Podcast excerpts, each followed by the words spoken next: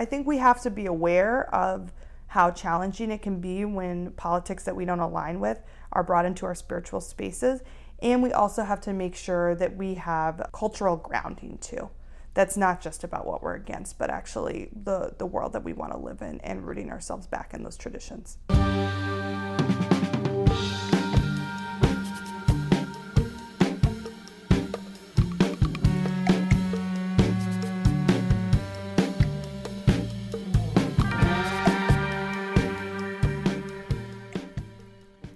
Welcome to Unsettled, a new podcast about Israel Palestine and the Jewish diaspora. We're here to provide a space for difficult conversations and diverse viewpoints that are all too rare in American Jewish communities. I'm Emily Bell, one of the producers of Unsettled and your host for this episode. Today, we'll be hearing from Sarah Brammer Shlay, a first year rabbinical student at the Reconstructionist Rabbinical College. Before I knew Sarah as a rabbi to be, I knew her as an activist. We first met in the summer of 2016 on a Center for Jewish Nonviolence delegation to the West Bank. Sarah spent years doing this activism work, having been involved with If Not Now since its founding in 2014, and she's faced considerable challenges along the way, from grappling with a Jewish education that didn't talk about the occupation to confronting the realities of the conflict on the ground. But Sarah didn't distance herself from Jewish community. Instead, she's committed the next six years of her life to becoming a rabbi. She's resolved to build an American Jewish community that not only includes anti occupation politics, but roots them in Jewish values and spiritual practices. I especially wanted to connect with Sarah during the high holidays, and shortly before Rosh Hashanah, I took a bus from New York to Philly to speak with her. While the Jewish community takes time for deep self reflection and atonement, I wanted to hear Sarah's reflections on her journey to becoming a rabbi and her views on the intersection of Judaism and anti occupation work. One quick thing before we get started. Though Sarah is enrolled at the Reconstructionist Rabbinical College, during this interview she's only speaking on behalf of herself and not for RRC or the Reconstructionist movement. Okay, let's jump in. So I thought in order to get us started, um, maybe you could tell us a little bit about your background, where you grew up, and a little bit about how you got involved in anti occupation work. I grew up in Minneapolis, Minnesota, which I love very, very much, and grew up in the conservative movement.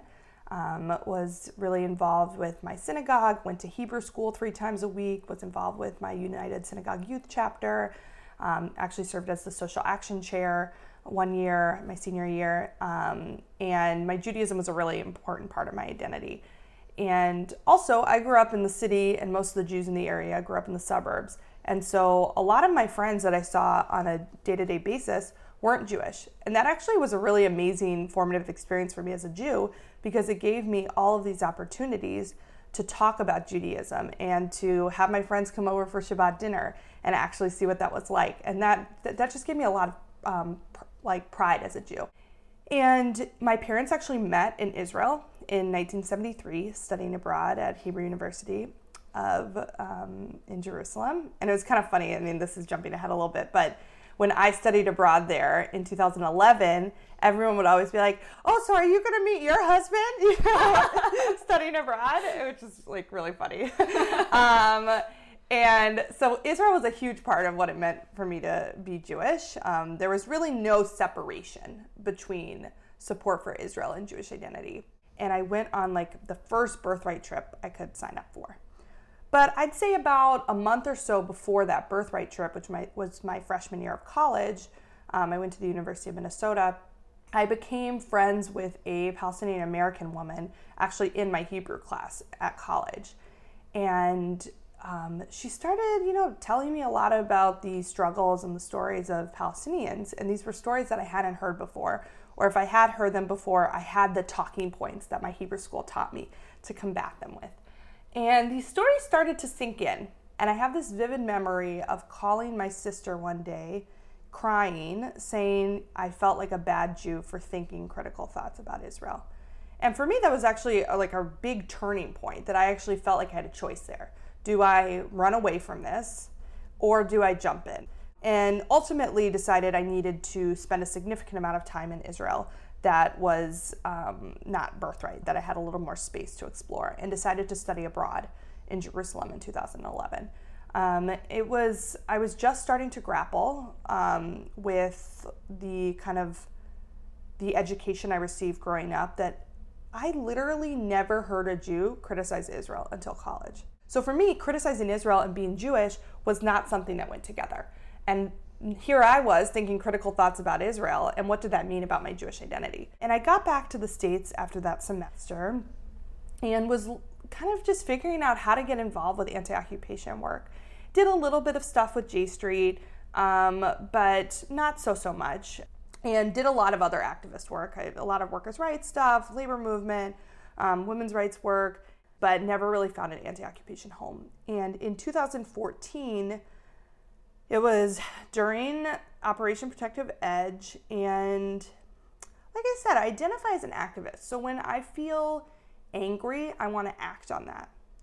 So I actually didn't even allow myself to feel angry in 2014 because I was like, I don't even have an outlet for doing this, so I'm not even going to let myself get there. So I really tried to avoid reading the news at that point. And I remember it was the New York Times article that came out about the four Gazan um, children that were killed on the beach. And at that point, I knew I had to do something. This thing called If Not Now had started in New York where Jews were doing the mourner's Kaddish inside and outside of Jewish institutions. And a few of my friends in DC like reached out and we were like, hey, we should do something. And we had a meeting the next day and planned two actions in one week. Um, and I emceed the action that we did, which was our big action on um, Tisha B'Av. I remember leaving that action where 100 people had showed up with very little notice and feeling like this is exactly what I need to be doing. Um, and for so long, I had, I think, deep down known that anti occupation work and specifically anti occupation work in the Jewish community was what the work that I wanted to be doing. And I finally had the outlet for that between 2014 and now, how has your anti occupation work grown, changed, been a part of your life, not been a part of your life? Yeah, I don't think there's a way it's not a part of my life. um,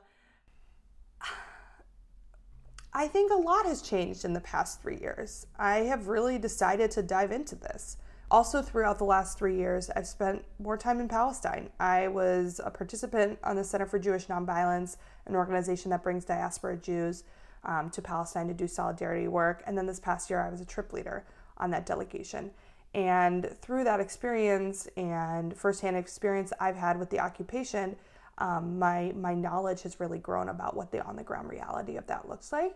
And I also think that I am more honest about my stakes in the issue that there's a lot of amazing organizations that are doing anti occupation work.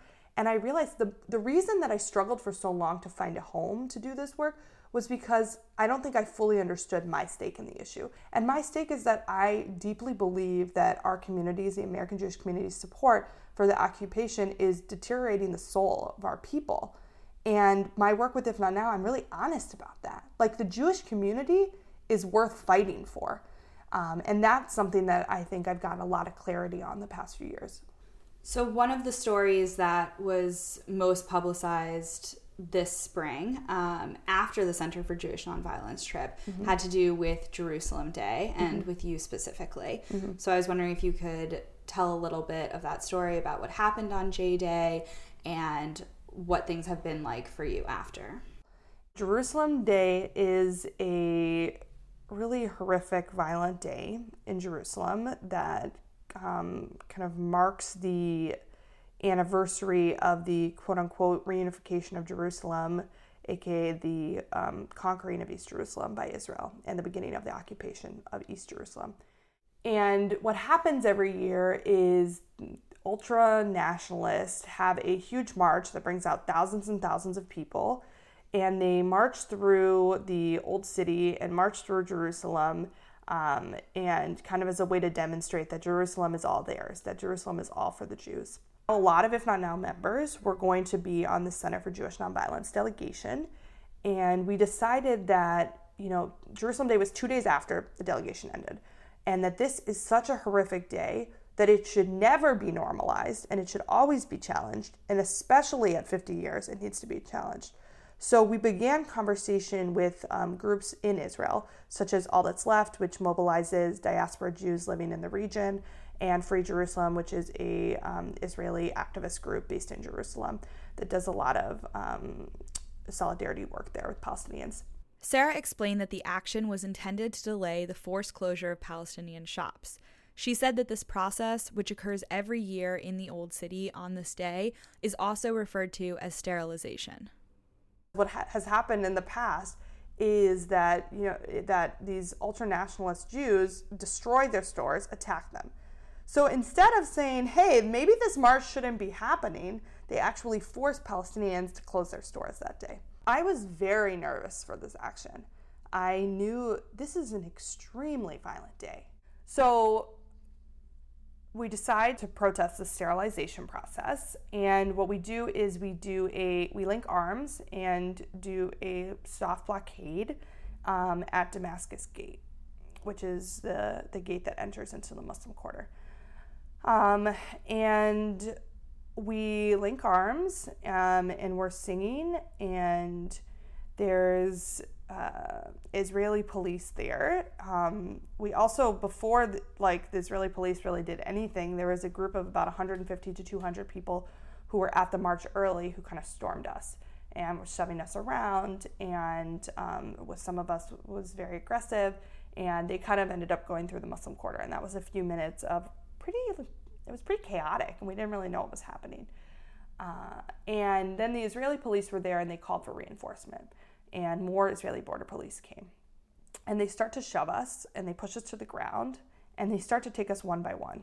And what they do is they kind of create this barricaded area that they have arbitrarily set up and literally throw us on top of each other. And we decide, this group of us, to link arms again. At that point, they take us again, but much more aggressively. No one was on my left side. And a border police officer comes from behind and violently grabs me and he pulls my arm up and I hear this splitting in my arm and I and I remember just I was kind of in shock and I knew something horrible had happened. I had not it's it's hard to separate your feeling and your hearing, I'm realizing. And it's like did I feel that or did I hear that? And for me it was both. But I visibly actually remember the sound of my arm breaking and I'm in immense pain. Um, and the Palestinian Red Crescent comes and stabilizes my arm. They tell me they think it's a fracture, and they rush me to the emergency room. And they actually didn't charge me for that ambulance ride um, as a form of solidarity, which was really beautiful. And I'm at the hospital, and eventually they come out and they tell me it is a fracture and it's right above my elbow. And the next day, I remember I wanted to take a shower and I can't do it. I am like I my arm is like my left arm, I completely can't move it. It's in a cast. I like I have very little mobility. And this person who I don't know very well has to bathe me. And it was and it it was a moment for me where I realized how much agency that I had lost. And yeah, and I it was just really hard. Sarah ended up needing surgery. After her travel insurance refused to cover the cost of the operation, members of If Not Now raised the $26,000 and launched a Twitter campaign that got her travel insurance to eventually change their decision. My plan was to stay in Israel for the month of June to do a, an Ulpan, which is a Hebrew intensive class, and I want to stay. And I will say that the month of June was probably one of the hardest months of my life. Um, it was incredibly intense to walk around Israel with a visible political injury in a country where a lot of people are not going to agree with the content of my injury. For a while, I had a sling, and then post surgery, I had a wrap on my arm. And people would ask me all the time, What happened to you? And I didn't want to lie. Sometimes I would just say, Yeah, my, you know, in my in my Hebrew that was like not that great at that point, you know. I broke my arm right above the elbow and then I needed surgery. And for a few people, that would satisfy them. And they'd be like, great. And for some people, they'd be like, no, no, no, no, no. Like, what happened? You know? and I would tell them, you know, because why would I, the person who, you know, who has had to suffer from the violence of this, try to cover up for what the Israeli police did to me. Why would I do PR for them? So it wasn't that I had like a tattoo that was like, you know, on my ass made by the occupation, but um, but you know, people people were not shy to ask me. I'll just say that. So what happened to me this summer with my arm was really horrible, and it is a daily reality of what life is like for Palestinians.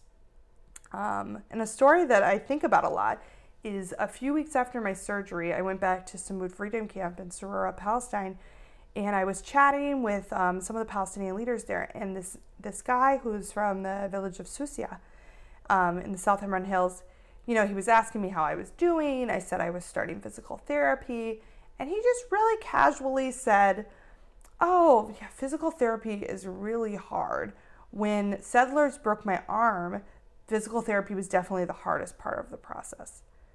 And I was like, oh, that's actually what it means when we talk about the occupation being a daily nightmare for Palestinians. That like being violently attacked by settlers and by the Israeli government is a normal part of life. Can you speak a little bit about that sometimes challenging intersection of witnessing and experiencing the occupation and also being committed to the American Jewish community? Yeah, I think that as a future rabbi, it's really important that I approach this work with patience and with compassion and also with drive. And I think that it's really important for faith leaders to understand the complexity of the role that Israel plays in the, the lives of American Jews. And, you know, I, I think about like, man, this connection is so strong. Is it about the political project? Is it about, you know, world Jewry and feeling responsible for Jews around the world? And I think it's somewhat a part of both of those things. But I think it also gets to, I believe that um, Jews' relationship with Israel means a lot more than a political project and even a connection with the physical land.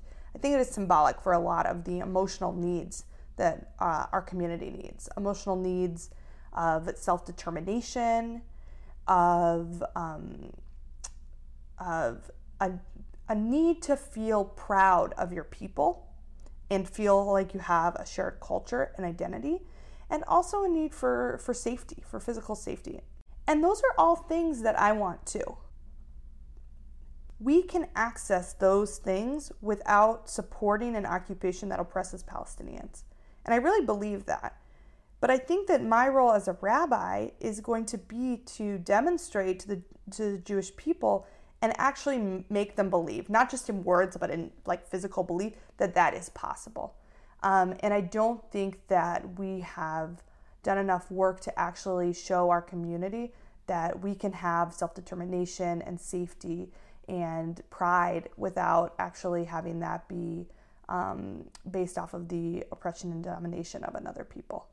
And I, I sometimes it's hard, but I do believe our community is like is capable of that transformation, even when I have doubts from time to time. You grew up in the conservative movement, yes. and now you're at a Reconstructionist Rabbinical College. Mm-hmm. Can you talk a little bit about your choice to attend RRC and tell a little bit about what Reconstructionist Judaism is. Yeah. Um, so I grew up in the conservative movement, and there was a lot I really loved about that. Um, and I loved a lot of the tradition that I grew up with. And I think over the past several years as an adult, I've, I've had the opportunity to kind of figure out what Ju- Judaism means for me. And I'm still learning a lot about Reconstructionism.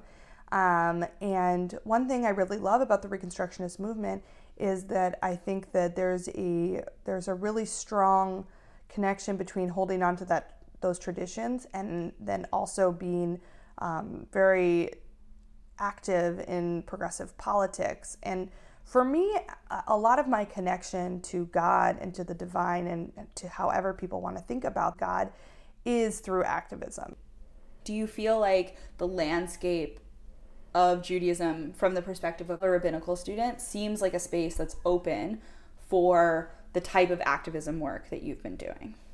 Listen, I think we have room for what we make room for.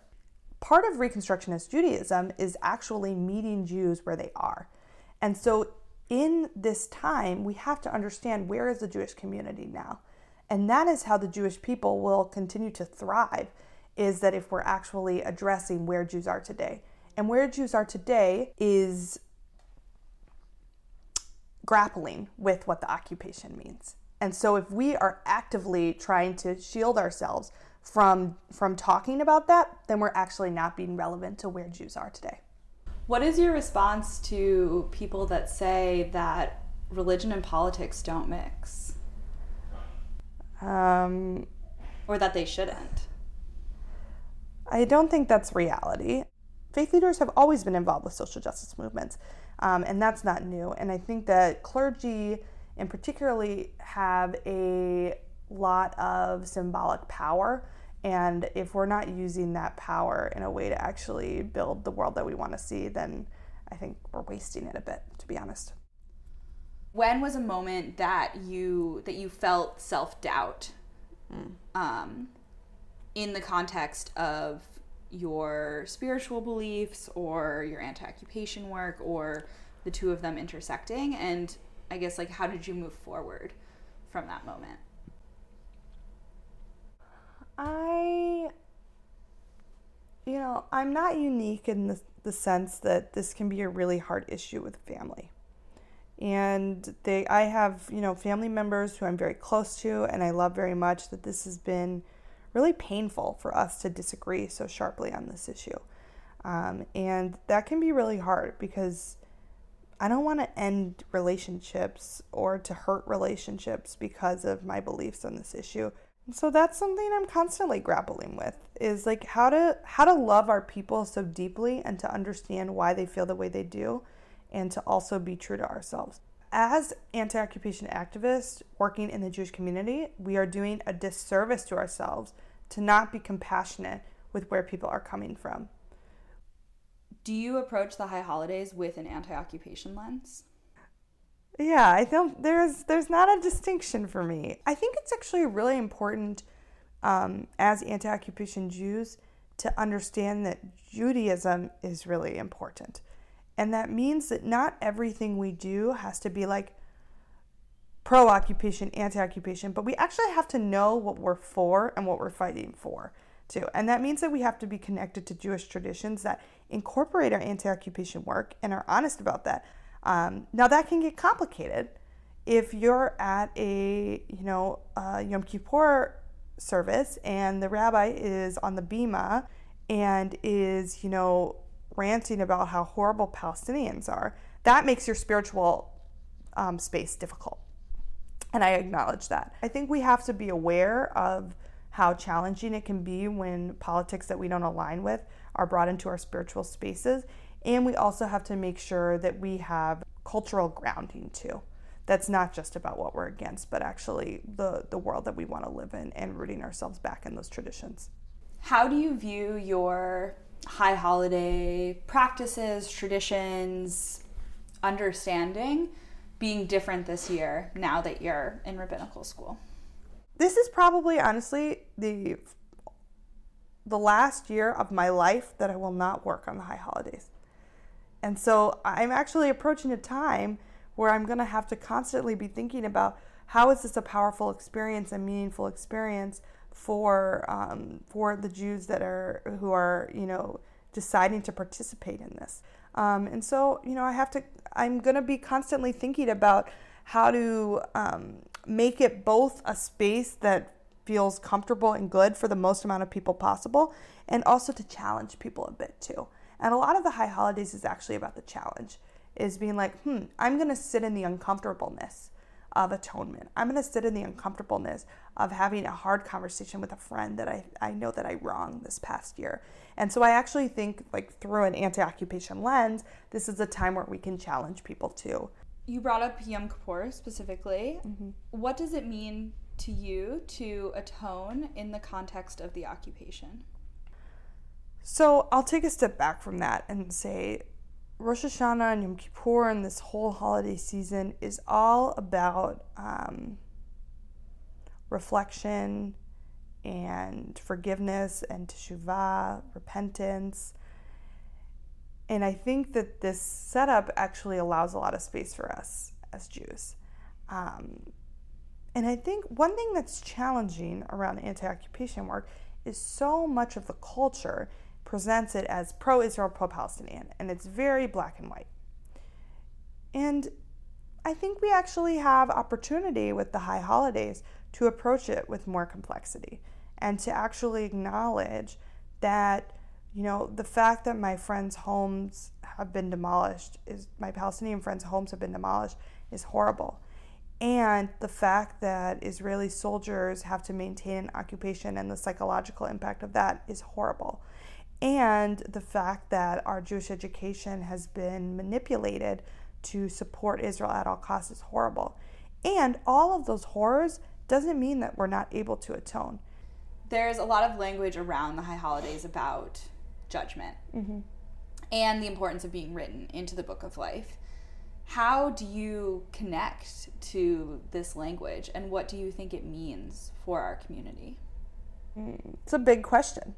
I was just um, learning yesterday about in like liturgy it says that when the the gates initially of heaven initially open that people who are fully righteous are immediately written in the book of life.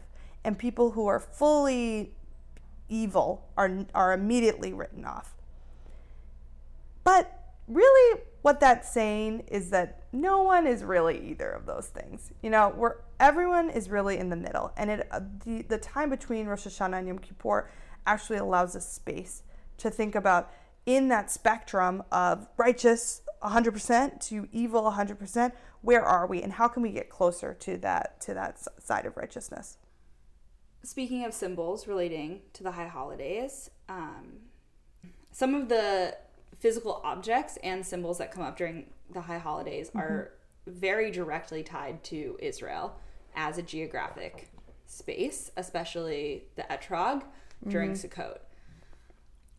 For anti occupation Jews, or even Jews who maybe are just uncomfortable with the idea of settlements or are unsure of where they fall mm-hmm. in that debate, how do you think that these physical symbols or just mentions of a physical place of Israel during the high holidays, how can we widen that community to include people that maybe don't want to overtly have those objects or symbols be a part of their spiritual practice?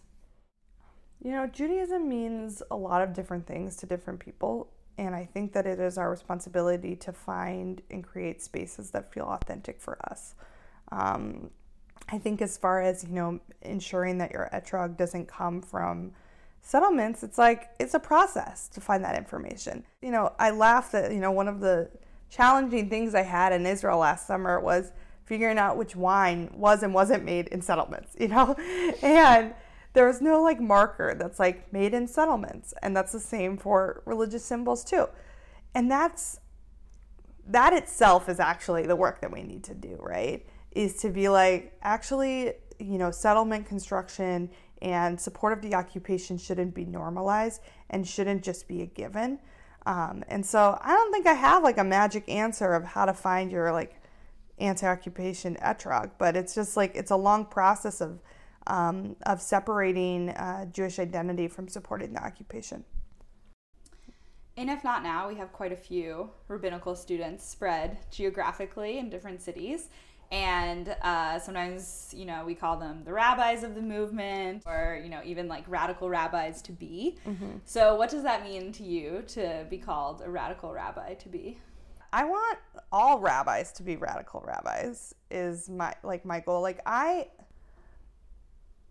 i want to be a rabbi that always has a social justice lens but isn't necessarily a the social justice rabbi because for me, that's actually um, a, sim- a sign that we've won or that we are winning. Is that myself, who has been very public about my anti occupation work and other um, activist work, would actually not be seen as different, but would be seen just as one of the, you know, one of the rabbis. And for me, that's my goal is to actually have um, to have that transformation in our community that our community is so obviously one that opposes the occupation is so obviously one that stands up for justice. Um, and so like as far as what does it mean to be a radical rabbi to be i want to be in community with a lot of other radical rabbis. And that then radical is just rabbi you know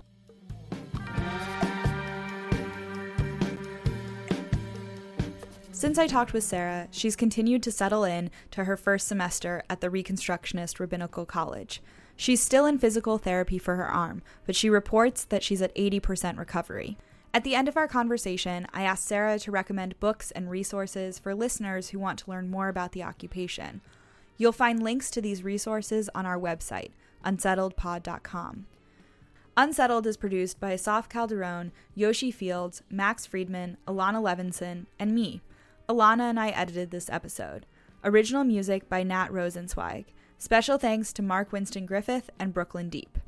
Our next episode will be a conversation with Palestinian activist and co founder of Combatants for Peace, Suli Khatib. Go to our website, unsettledpod.com, for show information. You can now support Unsettled by becoming a monthly sustainer through Patreon. Like us on Facebook, find us on Twitter and Instagram, and most importantly, subscribe on iTunes, Google Play, Stitcher, or wherever you get your podcasts to make sure you never miss an episode of Unsettled.